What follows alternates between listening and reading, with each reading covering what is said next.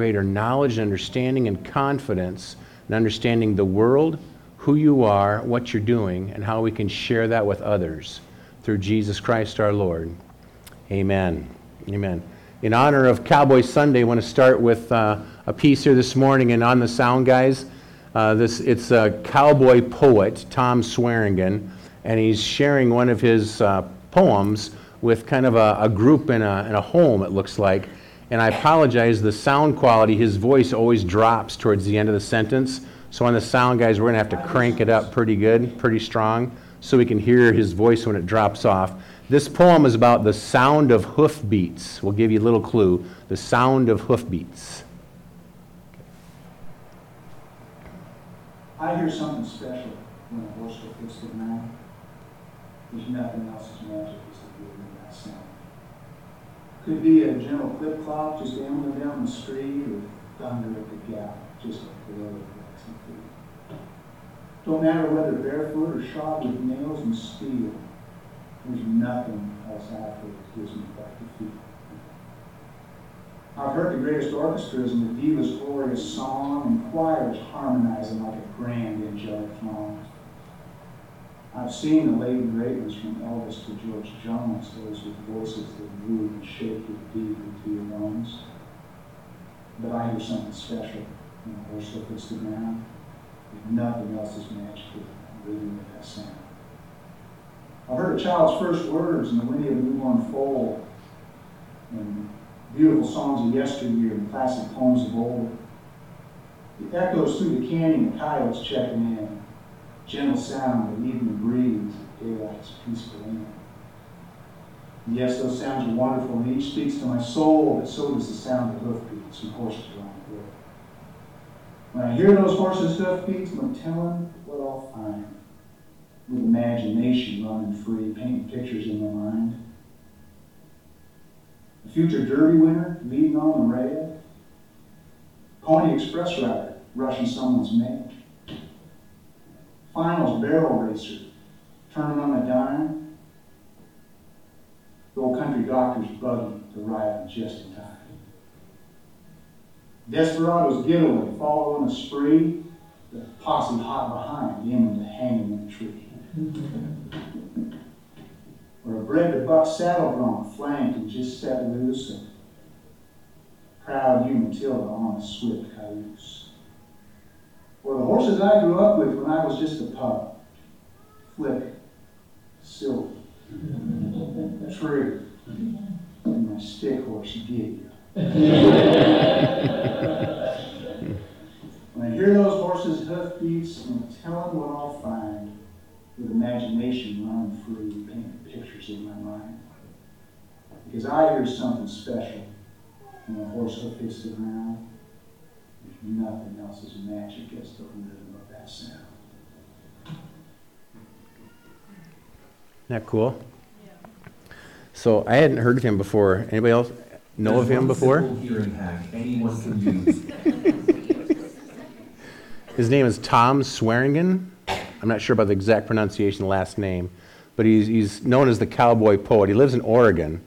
But I just I wanted to share that clip because it gives you a, a little a picture, visual, you know, with, with his attire and stuff and his background, but also the, the poem, the story that he shares, gives you uh, a taste of the cowboy worldview. Okay, you can't be a cowboy or co- cowgirl without a horse, amen?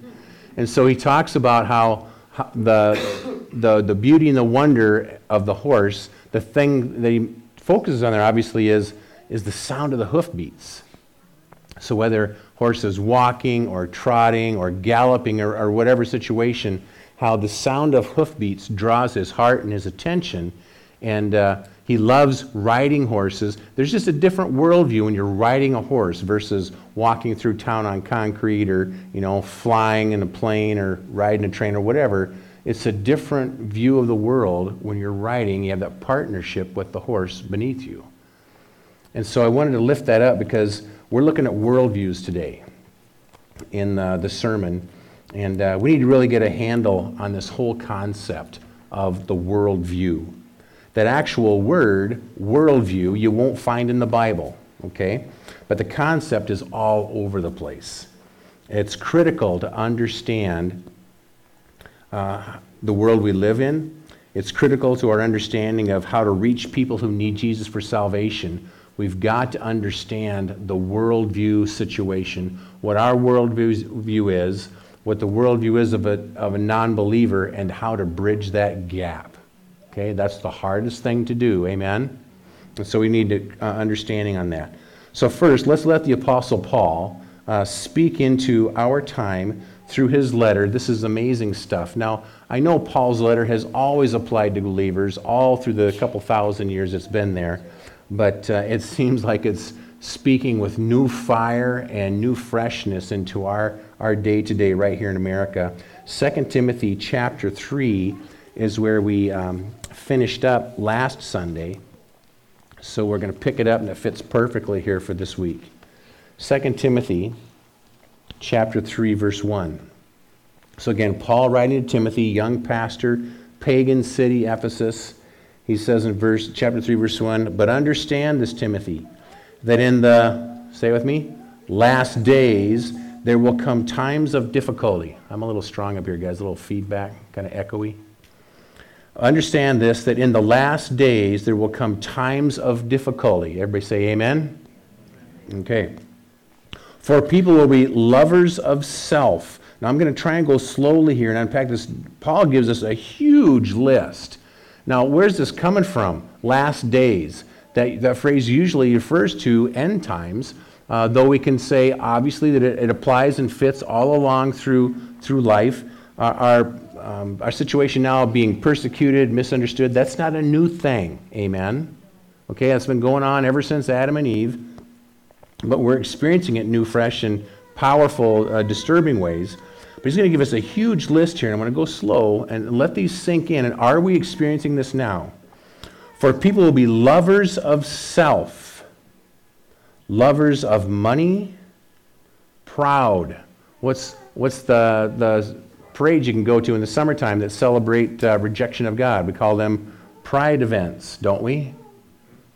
Uh, we shouldn't be going there. But he says, lovers of money, proud, arrogant, abusive. What do we lament about social media so much? Why is social media among our teens and kids leading to an awful lot of depression and a lot of times suicide? It's because social media is a safe, easy place to be arrogant and abusive, and it happens like crazy. Bullying. So we're seeing that uh, just exploding with all of our devices proud, arrogant, abusive, disobedient to their parents, ungrateful. This is something we work hard on, folks, in our youth ministry, uh, Pioneer Club, especially with the younger kids. Uh, it's on my heart. We work really hard on trying to train the kids up in gratefulness. So when, when uh, Rhonda does an amazing uh, food snack, amazing different food snacks every Wednesday, and she sits down, and the kids, you know, ooh, they slam it down, they love it, they eat it, they went seconds and they went thirds. So towards the end of that, what am I always trying to urge and teach and train the kids up? What do you say to Miss Rhonda after a wonderful snack like this? Thank you. Training up ungratefulness is really huge in our culture right now. Thank you needs to be taught and trained up in our kids. Not just the, saying the words, but being grateful for receiving other people's um, ministry. So, disobedient to their parents, ungrateful, unholy, heartless, unappeasable. So, when, when somebody's demanding and whining, complaining, and you give them what they want, are they, are they satisfied? Are they happy the next day? What do they do the next day? We want more. So, just an um, example right now is reparations, okay? We should, we should pay um, the black community for um, slavery that happened hundreds and hundreds of years ago. So the first, first talk was, you know, $50,000 a person. Then it was, well, 250,000. Now demanding and screaming for millions per person. Unappeasable. You can't, you can't fill that void. What else about end times? Slanderous. Without self control. Uh, you don't want to go and search on YouTube or whatever your, your preference is. You don't want to go search because the, the video of people being out of control, it's all over the place. No self control. Brutal. Now, if you go to Sound of Freedom, you need to be prayed up and ready for that experience. The brutality in our, in our country and our world is breathtaking. Not loving good. In fact, if, if a lot of times good is being persecuted and tromped on and, and pushed back against. Verse 4 treacherous, reckless, swollen with conceit. Say this one next one with me lovers of pleasure rather than lovers of God, having the appearance of godliness, but denying its power. How does Paul end, end the summary of this whole list? He says, What? Avoid such people. Now, interesting. How do you avoid people and how do you also love them in Christ and reach out to them? It's, it's, uh, it's a discernment thing with the Lord, right? There are folks, folks who are sold out in these things. Um, we might have opportunities to love them in Christ, might have opportunities to share the gospel with them. There might also be times when the Holy, Holy Spirit says, walk away. Avoid such people. We need to be carefully listening to the Holy Spirit in each encounter. Amen? Okay. Verse 6 For among them are those who creep into households, capture weak women, burdened with sins and led astray by various passions, always learning and never able to arrive at a knowledge of the truth. This just pops into my head. Uh, no offense, what they're all dead and gone now. But the, the first church I served, one of the, the ladies' quilting group, I had my office was up above in the corner of the church, and it was down the stairs to the kitchen, and right there was where they set up and the big tables and did their quilts and stuff. And so I'd be working in my office and preparing Bible studies and sermons and you know doing pastor stuff. And if my door was open, my door was open one day, and I could hear the conversation happening around the quilt. And very quickly I was disturbed and then I was distraught. I was upset. I could not believe the stuff I was hearing. It was garbage. It had no place in the house of God. It wasn't uh, Christ filled, it was flesh filled. And I, I, I, I literally got up from my desk and went downstairs and had a little conversation with the ladies. They were always learning, they'd have Bible study and devotion and then walk right into the flesh and just let rip on people. It was unbelievable. Always learning, never able to arrive at a knowledge of the truth. They didn't know Jesus. So we had a conversation, we had prayer. Verse 8, he says, Just as Jannes and Jambres opposed Moses, so these men also oppose the truth. Men corrupted in mind and disqualified regarding the faith. These, can, can you give any strong, stronger words to this? But they will not get very far, for their folly will be plain to all, as was that of those two men. Understand this, Paul says. In the last days, there will be times of difficulty. Are we having difficult times? This behavior, this perspective on life, this rejection of God, this rejection of truth, this perspective is all, it says, it's all about me. I'm the only one that matters. I'm God. I'll decide what makes me happy today, and I'll decide what my version of truth is. That's what we're wrestling with. That's, the, that's what the fuss is all about today, that kind of battle. Why these times of difficulty? Why is it happening now? Go to 2 Thessalonians chapter 2. Just a few pages to the left if you've got your paper Bibles. They are the best, by the way. That's a joke, people. Come on. 2 Thessalonians chapter 2, verse 9. Paul's going to tell us why we're struggling with this kind of stuff in our times. 2 Thessalonians chapter 2 verse 9. The coming of the lawless one, that's the ultimate antichrist, though the Bible says that uh, the spirit of antichrist has been around in the world all along, but there will be one perfect example of that in the antichrist himself. He says, The coming of the lawless one is by the activity of Satan with all power and false signs and wonders with all wicked deception for those who are perishing because they what? They, say it with me, they refuse to love the truth and so be saved. This is a huge battle Um, and it's at the foundation of all the stuff we're wrestling with. Um, do you care about the truth? That's one of the questions we can ask people when we have these conversations. Verse 11, therefore God sends them. Now, this is challenging to hear, but we need to hear it and receive it. Amen? Verse 11, therefore God sends them a strong delusion. What kind of delusion? A strong one, a strong delusion, so that they may believe what is false, in order that all may be condemned who did not believe the truth but had pleasure in unrighteousness. So, what Paul says is when human beings sell themselves out completely to reject God, to reject His truth, and to make themselves God and, and only love their own truth, Paul says when you go that far and hard against God, the Lord will give you what you ask for. He will let you become your own little personal God and see where that goes. Now, God's hope and His love and His care is that what? Your own personal kingdom will crash and burn and blow up in your face, and that you might end up on your knees with a wrecked life and say, I guess I couldn't be God after all. Maybe there's another, maybe it's you, and come back to Him. So we read verse 11, read it again. Verse 11 and 12. Therefore, God sends them a strong delusion because He doesn't love them anymore? No, because He loves them passionately. And he gives us the gift of freedom because he loves us so much. And we can freely choose to reject him and go our own way. God says, if you make that choice, I will let you run with it until you run into a wall. And maybe in that moment you will turn around and come back to me.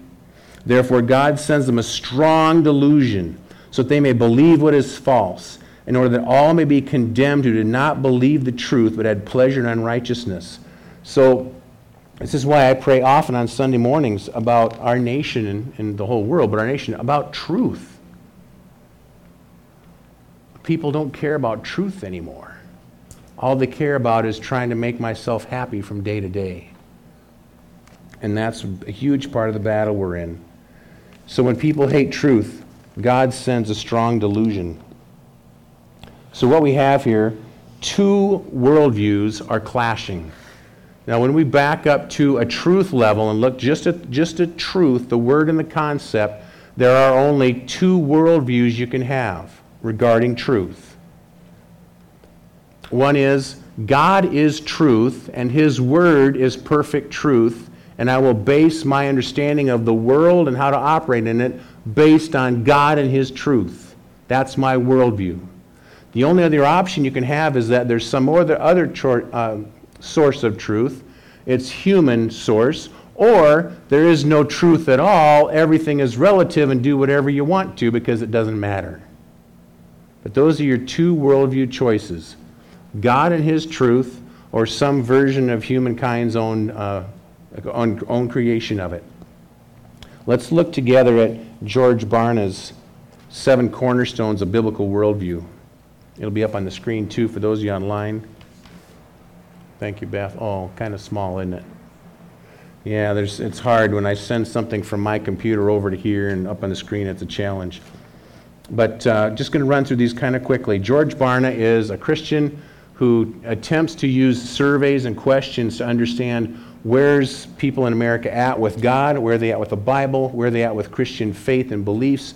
And he uses these surveys to help pastors like me uh, know better how to address and train and teach the people of God uh, where we're lacking, where we need to be stronger. And I, what I'm trying to do this morning is help you get more confident in understanding these issues so you can have conversations, productive conversations with other people. Say glory. glory. Okay, here's the seven cornerstones. And this is George Barna's. Uh, it's not from the it's not a Bible list of seven in, in, Proverbs or something, but it's all from Scripture. So, number one, he just says a, uh, a, biblical worldview, number one, means an orthodox biblical understanding of God. What's orthodox mean? It means not heretical, it means completely in agreement with Scripture all the way through. Okay, Apostles' Creed.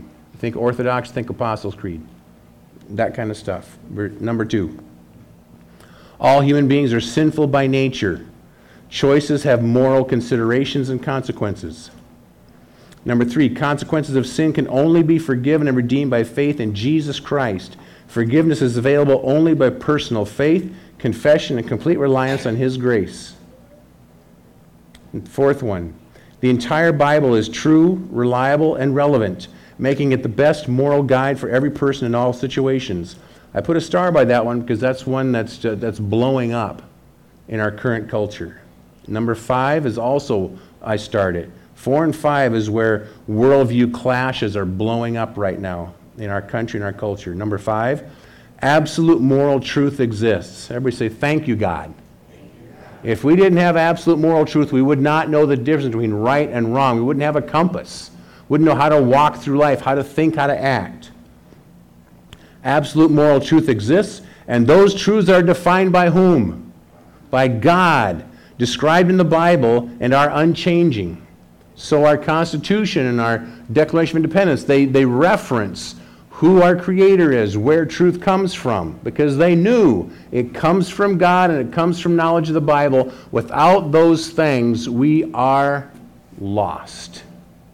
The founding fathers all wrote and said things like, this Constitution, this, this democracy, this republic, it only works if the people care about God and care about walking with Him. So, why are we seeing it fall apart? Because most of our population doesn't care about God anymore and doesn't care about walking with Him. Is there any government that works in the current spiritual climate? Doesn't matter what form your government is, it won't work without God as the head. Sixth one ultimate purpose of human life is to know, love, and serve God with all one's heart, mind, and strength. Seventh one, success on earth is best understood as consistent obedience to God in thought, word, and deed. So, current stats. So, where are we at in America? If these are seven ways to kind of measure, do you have a biblical worldview or not? Uh, where are we at right now in America today? Stats as of 2023, a few months ago, in the United States of America, 3% of Americans embrace all seven cornerstones that we just looked at for their life. 3% in America have a rock solid biblical worldview. Now, there's lots of people who believe a few of these, but you can't believe a few of these and have a biblical worldview of God. 3% of Americans embrace all seven cornerstones. Everybody say, we're in the minority. Now you can look at that and you can be depressed about that. Amen? Or you can look at that and say, we are shining brighter than ever before. Hallelujah.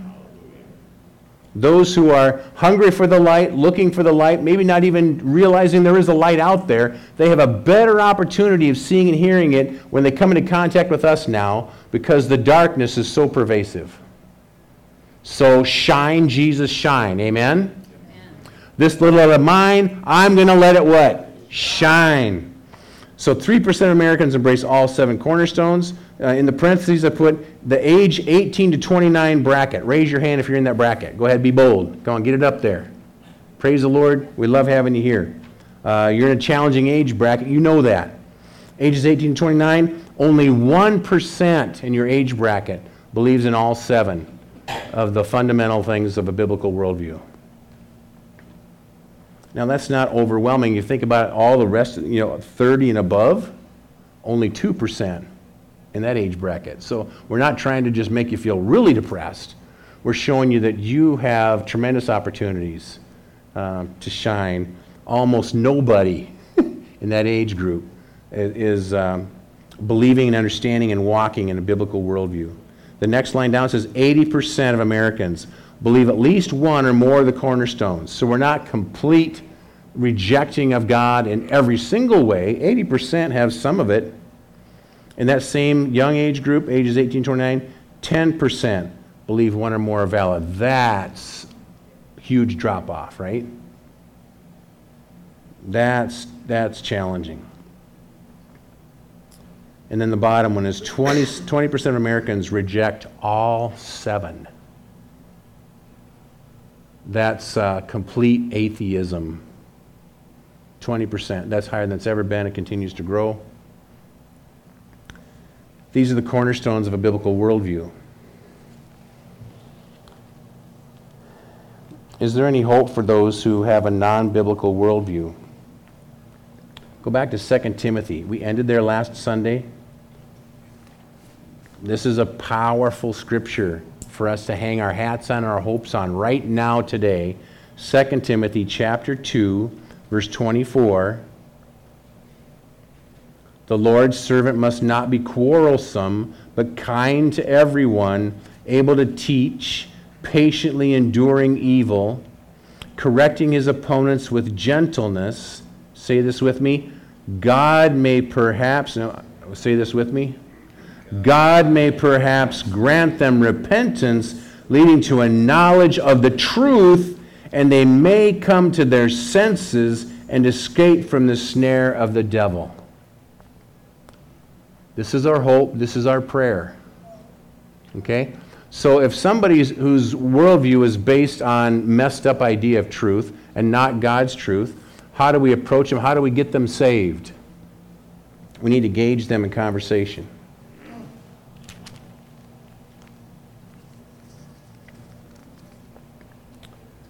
Um, let's just clarify this some more the two worldviews. The Bible boils it down, makes it really simple for us. The Bible says either people are for Christ or against Christ. You can't be, you can't be middle ground. You're either for or against him. The Bible says Jesus is Lord in your life or the devil is Lord of your life. Most people aren't aware of that, but uh, that's your only two choices. Super clear, amen? Either people have a biblical worldview or they don't. Two choices. So, one of the things we can do in conversation with folks is listen to their perspective. Listening is, is critical. If you just come in riding on your horse with your sword and your shield and start beating them up with biblical worldview, they're not going to receive it. They need to know that you care about their position, that you have some understanding of what they're sharing, so that you then have permission to share your perspective. So we're going then we're going to help them understand that Christians don't hate other people. This is what's being thrown at us all the time in the media, in the courts now, right? Hate legislation is coming up. All, you don't be glad we're not in Canada because I might be in jail half the time for preaching the Word of God. That kind of stuff might be coming our way.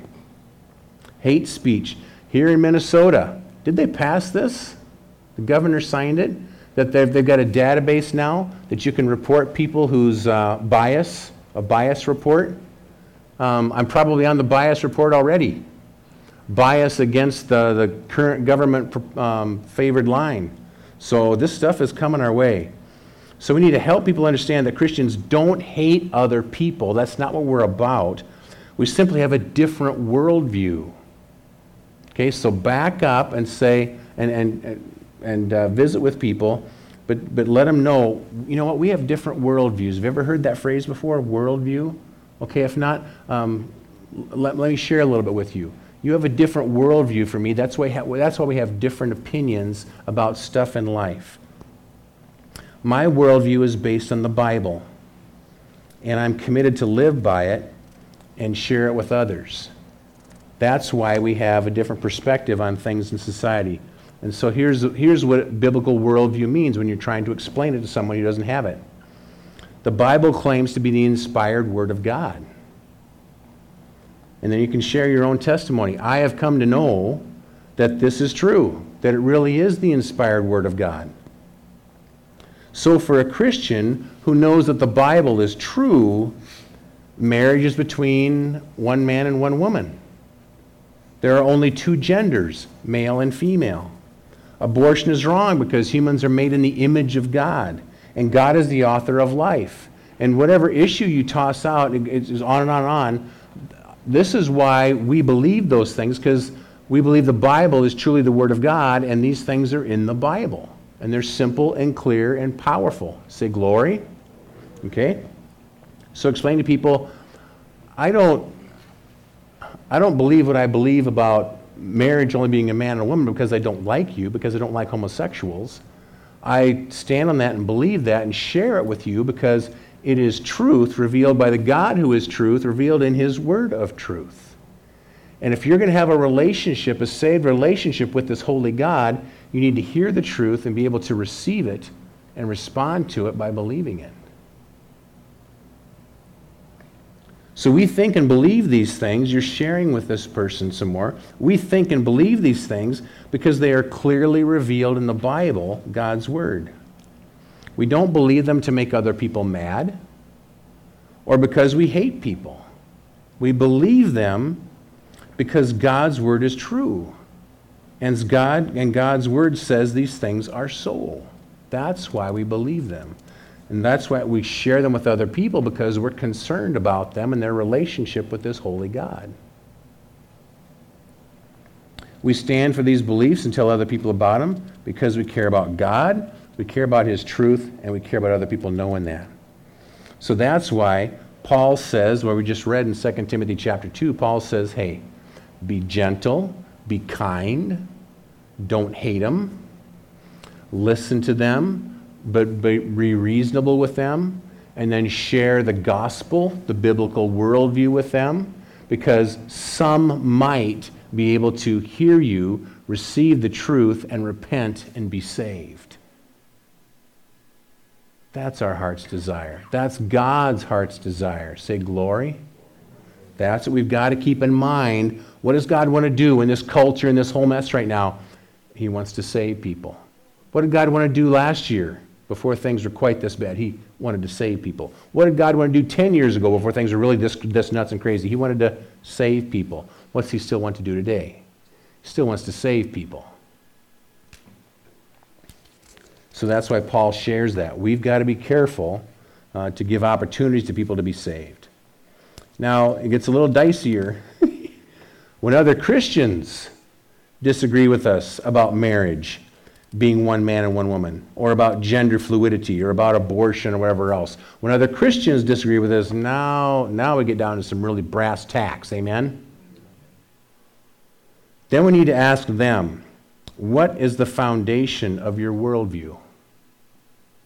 Is it the Bible? Does that include the book of Genesis or not? Now, most Christians who have these, who believe different from us, have not thought this through.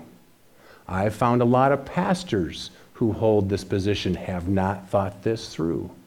But the, the, the literal truth is they have decided that Genesis isn't real truth. And so they've unhitched their biblical worldview from the foundations in Genesis.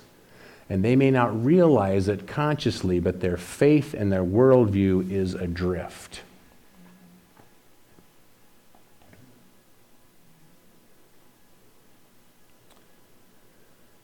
Is your foundation worldview the Bible? Second question Does that include Genesis? Maybe fine tune it a little bit harder. Does that include Genesis chapters 1, 2, and 3? Do you believe that to be the Word of God and truth or not? If it is the Word of God and truth, then you know that there are only two genders because God made male and female.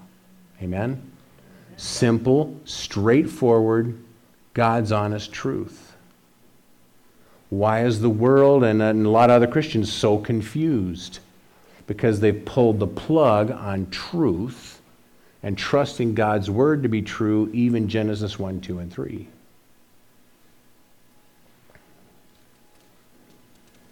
If they don't believe Genesis is true, then we need to share with them that the rest of the entire Bible depends on Genesis to be true, to make any sense.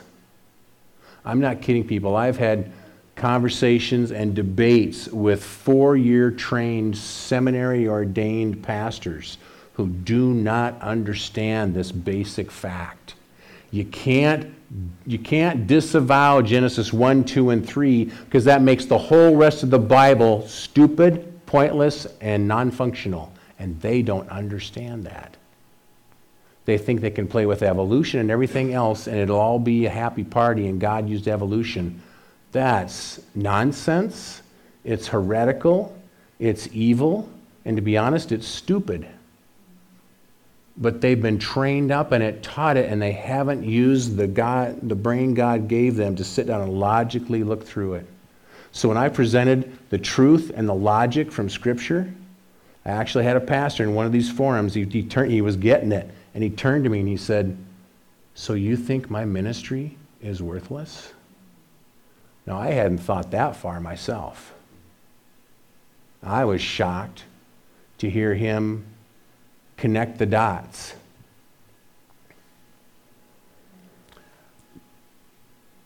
But if you don't believe Genesis 1, 2, 3, here's the, here's the whoop, whoop, whoop newsflash. You don't have a biblical worldview. You aren't a biblical Christian. You're some kind of Christian. I don't know what you want to call it, but you're not a biblical Christian. And this is one of our huge problems and challenges in America because the vast majority of, of Christians in America are not biblical Christians. So we hate all them. No, no, no. 2 Timothy chapter 2 for them too. Let's sit down and have a conversation. Where does your worldview come from? What's your foundation? Is your faith based in the God of the Bible? Well, yeah, of course it is. Okay. Is it also based in the God of the Bible who wrote Genesis 1, 2, and 3? Well, I don't know. Shall we read Genesis 1, 2, and 3 and see what that says? And then see if you're believing what it says male and female, marriage, abortion. Oh, okay, so it doesn't? So, wh- what God are you following? What foundation are you using? It's not this, it's something else. It's whatever your pastor is feeding you on Sunday morning, and it's not from Scripture, it's not from God. Ding, ding, ding, it's not truth. Oh, but science is evolution. Okay, do a little research, please. Evolution is the worst, dumbest, most trashed theory science has ever come up with. It is stupid. I can rip it to shreds all day long. I've spent most of my life gleaning honest, excellent science and evidence, but I can rip it to shreds all day long. Well, there's no way God made it in, you know, six 24 hour days 6,000 years ago. Really? There is boatloads of evidence all over the planet, in our solar system, in our galaxy, throughout the universe. Throw whatever you want to at me, and I can show how Scripture told you that was the case. So I love people, I love Christians who are have been unhinged from Genesis. They didn't make that logical choice, them, a conscious choice themselves. Their pastors were misled, and the pastors have been misleading the flock. So don't hate on those people. They've been deceived, they've been misled, they've been working hard at, at making money and paying the bills and getting through life. And they haven't spent much time thinking about these things. I get it. You and I need to help them think about these things because eternity hangs in the balance. So when you say that Genesis 1, 2, and 3 are, are mythic and poetic and all that stuff, but they really aren't true, then the whole rest of the Bible doesn't work. Because the Bible says death happened because of sin. And Jesus had to die so that our sin could go into his body and die with him. He could pay the price. So, if death actually happened over millions and billions of years for evolution to work, then death has nothing to do with sin. And then Jesus on the cross makes no sense at all. And the whole rest of the Bible makes no sense at all. I presented that to a pastor, and you could just see the gears were meshing and the teeth and the gears were breaking off. He didn't even know what to say. And then he chose to stay comfortable and not deal with the issues he was having here, and he walked away. But I pray that a seed was planted. God was gumming up the works in here, and I pray that he might come to the gospel. So it may help for Christians who don't have a biblical worldview. It may help for them to hear about all the wondrous evidence that evolution is terrible science. It has no substantive evidence to support it. Actually, the planet in the heavens contains tons of evidence the Bible is true. Might help them to hear that.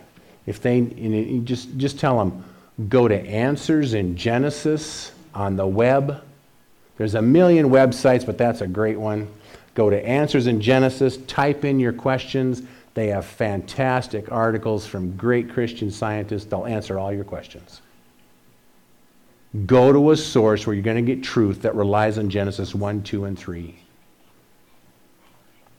So ultimately, there's only two worldviews a biblical worldview that says God determines truth. All the other worldviews are natural foundations, which says man decides what's truth or there is no truth at all. I don't know how people can go there because that's a, a screaming evil void. But there's a lot of people going there. You know where the worldview began? Where the worldview war began? Let's go to Genesis chapter 3, verse 1. One verse. You say, Pastor Joe, that's way back there, 6,000 years. I know. This is where the worldview war began. Genesis chapter 3, verse 1. Now the serpent, and who was speaking through the serpent? The Bible says. The devil himself. now the serpent was more crafty than any other beast of the field that the Lord God had made. He said to the woman, Say it with me, Did God actually say? That's where the worldview war began. Did God actually say that, that you shouldn't eat from that tree? That it would lead to death? Did He say that that's not really true? Did it turn out to be true? Sure did. Has everything God has ever said turned out to be true? Sure did. This is where the worldview war began. 6,000 years ago, Genesis chapter 3, verse 1. So, did God actually say those things? Moses believed it and he wrote it down. Abraham believed it. David believed it. Paul believed it. Peter believed it. Jesus believed it. I confronted the pastors one day with this. I said, What are you talking about? You can't, you can't say Genesis 1, 2, and 3 are mythic and poetic and not really true. Jesus quoted from Genesis 1, 2, and 3, and he said, Jesus said, Haven't you read? Don't you understand this simple, basic truth of God? Jesus quoted. So if you reject Jesus, Genesis 1, 2, and 3, you're saying Jesus didn't know what he was talking about. I said, You got a problem. Man, did that make them squirm? College students. Ooh, makes me uncomfortable. I thought I could just reject Genesis because it's really old and Moses supposed Moses didn't write it. All that logical junk. When I said you got a problem with Jesus because Jesus believed Genesis 1, 2, and 3, woo. There's a lot of Christians who don't have a biblical worldview and they need to hear that. You're going to argue with Jesus about Genesis 1, 2, and 3? How's that going to go? We need to unsettle some people, amen? Jesus believed it, he quoted from it. What does it all matter? Well, it all matters because if Genesis 1, 2, and 3 are true, then every single person in the whole world has ever been has sin, and they got a problem with the holy God. And Paul wrote in Romans 6.23, he said, the wages of sin is death. We're all in big, big trouble. The wages of sin is death, comma, He said, but, everybody say, I want to hear some good news. But the free gift of God is eternal life through Jesus Christ our Lord. Folks, there are a lot of Christians in America who don't have a biblical worldview, and because they don't, they don't know here in their heart of hearts and through their minds and their knowledge of the scriptures, they don't know that they are saved and that they can trust that in Jesus. Because that foundation has been unplugged for them. Let's help them plug it back in. Amen? Let's pray. God Almighty, thank you that your word is true and it's, it's so crystal clear and it's black and white, and that's so helpful. And the enemy's trying to make the world into a gray, muddy world that you can do whatever you want to, think whatever you want to. And he's, he's sucking people into that morass of mindless evil. God Almighty, help us. Bring people into our, our sphere of influence like you did for Wiedemeyer's. You brought someone to their, their rental and they needed Jesus, they needed counseling. They, perfect match. God, more of that. Bring people into our, our lives, our sphere of influence, who are hungry for truth, who feel that this is all slippery and it's sideways and it doesn't feel good to me. God, bring people into our sphere of influence and then prompt us, Holy Spirit. Help us, Lord. We're going to open our mouths. We're going to open our ears and listen. Then we're going to open our mouths and ask them, oh, What's the foundation of your worldview? Here's mine. Uh, what's, what's your foundation?